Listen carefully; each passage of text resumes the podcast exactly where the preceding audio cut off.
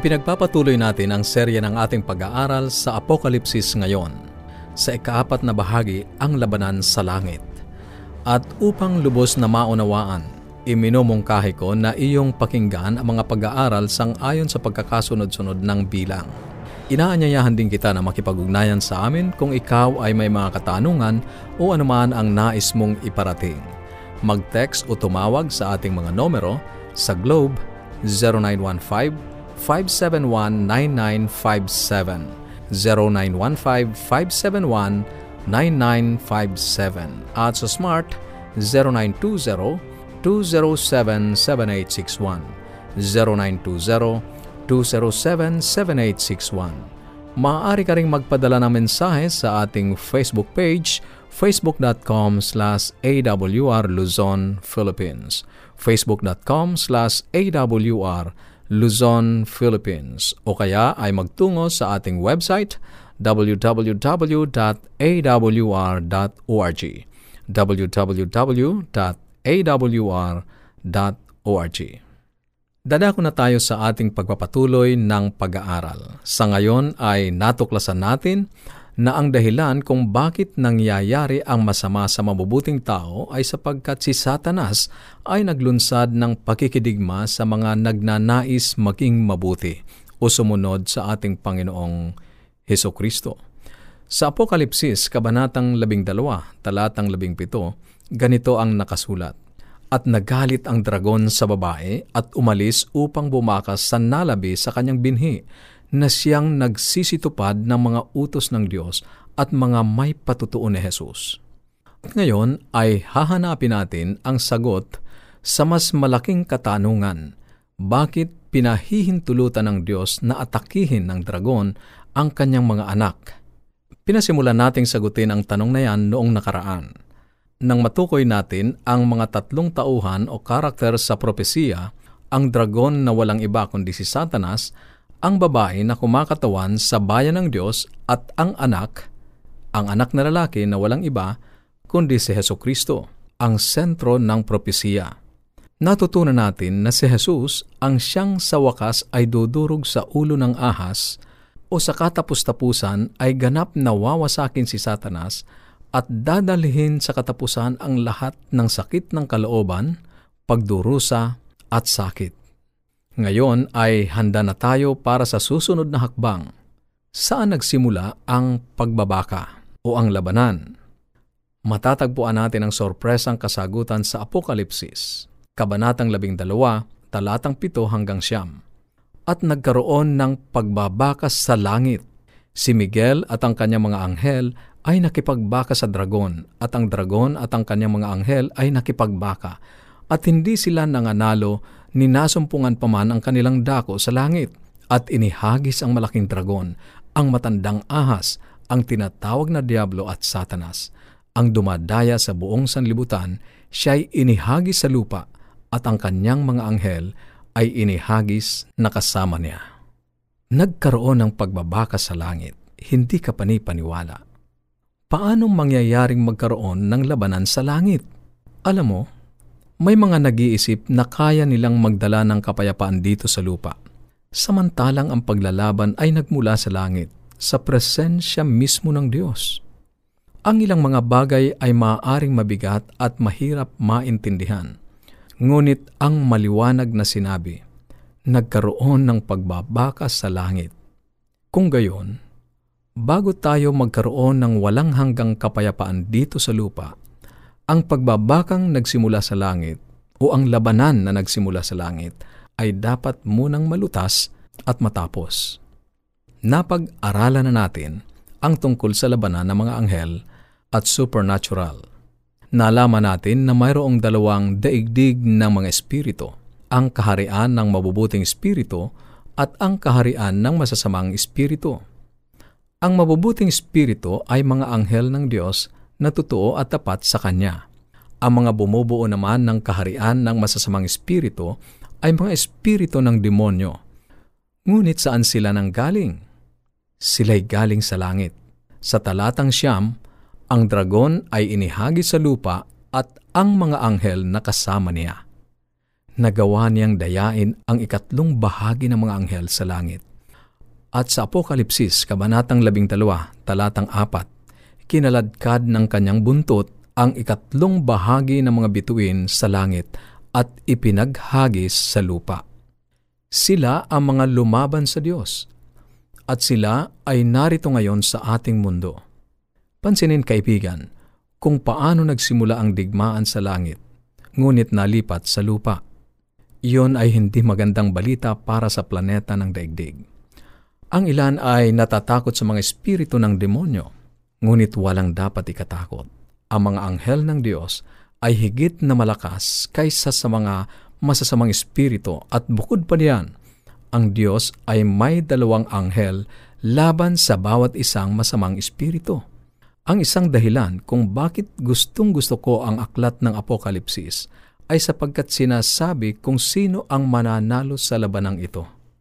Kaibigan, kailangan mo lang lumagay sa tamang panig.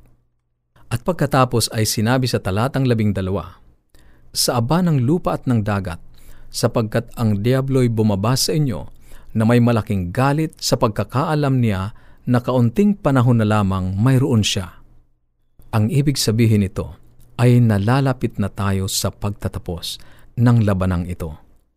Sa talatang labing tatlo ganito ang nakasulat, At nang makita ng dragon na siya'y inihagi sa lupa, ay inusig niya ang babaeng nanganak ng sanggol na lalaki. Kaibigan, hindi na niya kayang lumaban ng harapan sa Diyos dahil siya ay itinapon dito sa lupa. Ang inuusig niya ay ang mga tao ng Diyos. Ang lahat ng ito ay nangangahulugan na kung ikaw ay nasa panig ng Diyos, ang simbolo ng dragon na nakikipaglaban sa babae ay kumakatawan kay Satanas na kumikilos laban sa iyo. Nakita mo kaibigan? Ang dragon ay interesado sa iyo, hindi sa mga masasamang tao sa mundo. Hindi siya nababahala sa kanila dahil sila ay nasa kanyang panig na. Ngunit ikaw ang gusto niya. Nais niya ang mga taong ibinigay ang kanilang buhay sa Diyos, kaya ginagawa niya ang lahat para mapasa kanya sila. Sapagkat tulad ng sinasabi ng Biblia, ang kanyang oras ay maikli na. Ngunit nagdadala ito ng mas maraming tanong. Bakit dito sila sa lupa inihagis ng Diyos? Bakit hindi na lang sila pinatay lahat? O sa ibang lugar, malapit na nauugnay sa ating mas malaking tanong, bakit nangyayari ang masasamang bagay sa mabubuting tao? Kaibigan, malapit na tayo sa kasagutan. Ngunit may ilang iba pang mga bagay na dapat nating sagutin muna. Una, sino si Satanas? Saan siya nagmula? Ang propeta sa lumang tipan, si Ezekiel, ay inilarawan siya ng ganito sa Kabanatang 28, talatang 12 ng Aklat ng Ezekiel. Iyong tinatatakan ang kabuuan na puno ng karunungan at sakdal sa kagandahan. Ikaw ay nasa Eden na halamanan ng Diyos. Ikaw ang pinahirang kirubin na tumatakip at itinatag kita na anupat ikaw ay nasa ibabaw ng banal na bundok ng Diyos. Ikaw ay sakdal sa iyong mga lakad mula sa araw na ikaw ay lalangin hanggang sa ang kalikuan ay nasumpungan sa iyo. Si Lucifer ay isang dating perpektong anghel sa langit. Sa katotohanan, siya ay ang dating pinakamataas sa lahat ng mga anghel. Isang tagapagbantay na kirubin. Inilarawan pa nga siya na isang sakdal at walang kapintasan, hanggang sa ang kalikuan ay matagpuan sa kanya. Marami ang sinisisi ang Diyos sa kanilang mga may hirap na karanasan nakalimutang ang Diyos ay sakdal na anghel ang nilikha. Ngunit ang anghel na iyon ay piniling lumaban sa kanya.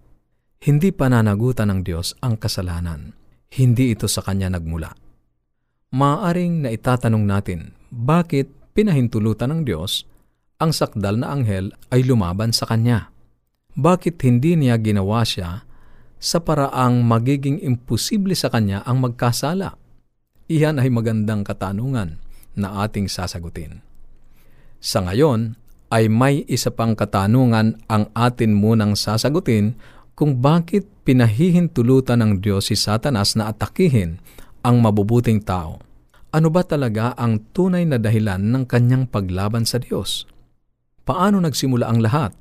Alalahanin ang ating mga susi. Si Kristo ang sentro ng lahat ng propesiya sa Apokalipsis. Pangalawa, kailangang ihambing natin ang kasulatan sa kapwa-kasulatan. Pangatlo, ang aklat ng Apokalipsis ay kumuha o sumipi ng mahigit anim na raang beses mula sa lumang tipan. Ang propetang Isaya sa lumang tipan ay sumulat sa Kabanatang 14, talatang 12. Ang sabi niya, Ano't nahulog ka mula sa langit, o tala sa umaga, anak ng umaga, paanong ikaw ay lumagpak sa lupa? Ikaw na siyang nagpahina sa mga bansa. Ipinaaalaala sa atin ito ang Apokalipsis, Kabanatang 12, talatang 7. Ang nakasulat doon ay ganito, Ang dragon ay inihagi sa lupa, ang kanyang mga anghel kasama niya. Sa talatang 13 ng Isayas, Kabanatang 14, isinalaysay kung paano ito nangyari. Ganito ang nakasulat. At sinabi mo sa iyong sarili, Ako'y sasampa sa langit, aking itataas ang aking luklukan sa itaas ng mga bituin ng Diyos, at ako'y uupo sa bundok ng kapisanan, sa mga kaduluduluhang bahagi ng hilagaan. Ako'y sasampa sa itaas ng mga kaitaasan ng mga alapaap. Ako'y magiging gaya ng kataas-taasan. Kaibigan, si Lucifer ay nilikha na sakdal na anghel. Ngunit nagsimula siyang maituon ang kanyang tingin sa kanyang sarili kaysa sa Diyos. Nang simulan niyang tingnan kung gaano siya kaganda at karunong, inangkin niya ang kredito sa lahat ng iyon sa halip na kilalanin ng Diyos na gumawa sa kanya sa ganoong paraan. Ang pag-ibig ay dapat dadaloy ng dalawang paraan. Inibig tayo ng Diyos at ipinagkaloob sa atin ang karunungan at kagandahan. Sa gayon, ibinabalik natin sa Kanya ang pag-ibig na iyon sa pamamagitan ng ating pagsamba at pananalig na sapat upang mabuhay tayo sa buhay ng pagsunod. Sinusunod natin siya sa pamamagitan ng ating pag-ibig sa Kanya at pag-ibig sa ating kapwa. Kung sisirain natin ang cycle na yan, at kunin natin ang kredito sa kaloob na ibinigay ng Diyos sa atin, magdurusa tayo, gayon din ang iba. Ipinakita ni Isayas na hinamon ni Lucifer ang trono ng Diyos. Ang trono ng Diyos ay ang luklukan ng pamumuno. Ang isang hari o tagapamahala ay namamahala mula sa kanyang trono. Nang hinamon ni Lucifer ang trono ng Diyos, at hinangad na ang kanyang trono ay mapa sa itaas ng trono ng Diyos, hinahamon niya ang pamamahala ng Diyos. At sapagkat ang puso ng bawat pamahalaan ay ang kanyang kautusan, ang kritikal na punto na dapat nating maintindihan dito ay ang talagang nilalabanan at hinahamon ni Lucifer ay ang kautusan ng pag-ibig ng Diyos.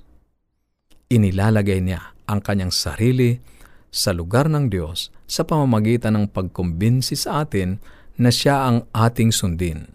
Ito ang prinsipyo ng kasalanan na nalalahad sa mundo mula pa ng pasimula. Ang mga tao ay inilalagay ang kanilang sarili sa lugar ng Diyos. Sinasabi ni Lucifer sa ibang salita, ang Diyos ay hindi makatuwiran. Hindi niya ako isinama sa lahat ng pag-uusap at sa lahat ng mga plano na magaganap sa sanlibutan. Hindi niya ako binigyan ng pagkakataon na maihayag kung ano ang gusto ko. Hindi niya pinamahalaan ang sanlibutan sa mabuting paraan at magagawa ko ito ng mas mabuti kaysa sa Kanya. Kaibigan, inakusahan niya ang Diyos na ang kanyang mga utos ay hindi makatuwiran. Hindi nauunawaan ni Lucifer na ang mga kautusan ng Diyos ay kautusan ng pag-ibig. Sa susunod ay huhukayin pa natin ng mas malalim ang puso ng labanang ito. Kung mayroon kang katanungan o anuman ang nais mong iparating sa amin, mag-text o tumawag sa ating mga numero sa Globe 0915-571-9957, 0915-571-9957, at sa Smart 0920-207-7861. 0920-207-7861. Maaari ka ring magpadala ng tanong o mensahe sa ating Facebook page, facebook.com slash awr Luzon, Philippines. facebook.com slash awr Luzon, Philippines. O magtungo sa ating website www.awr.org www.awr.org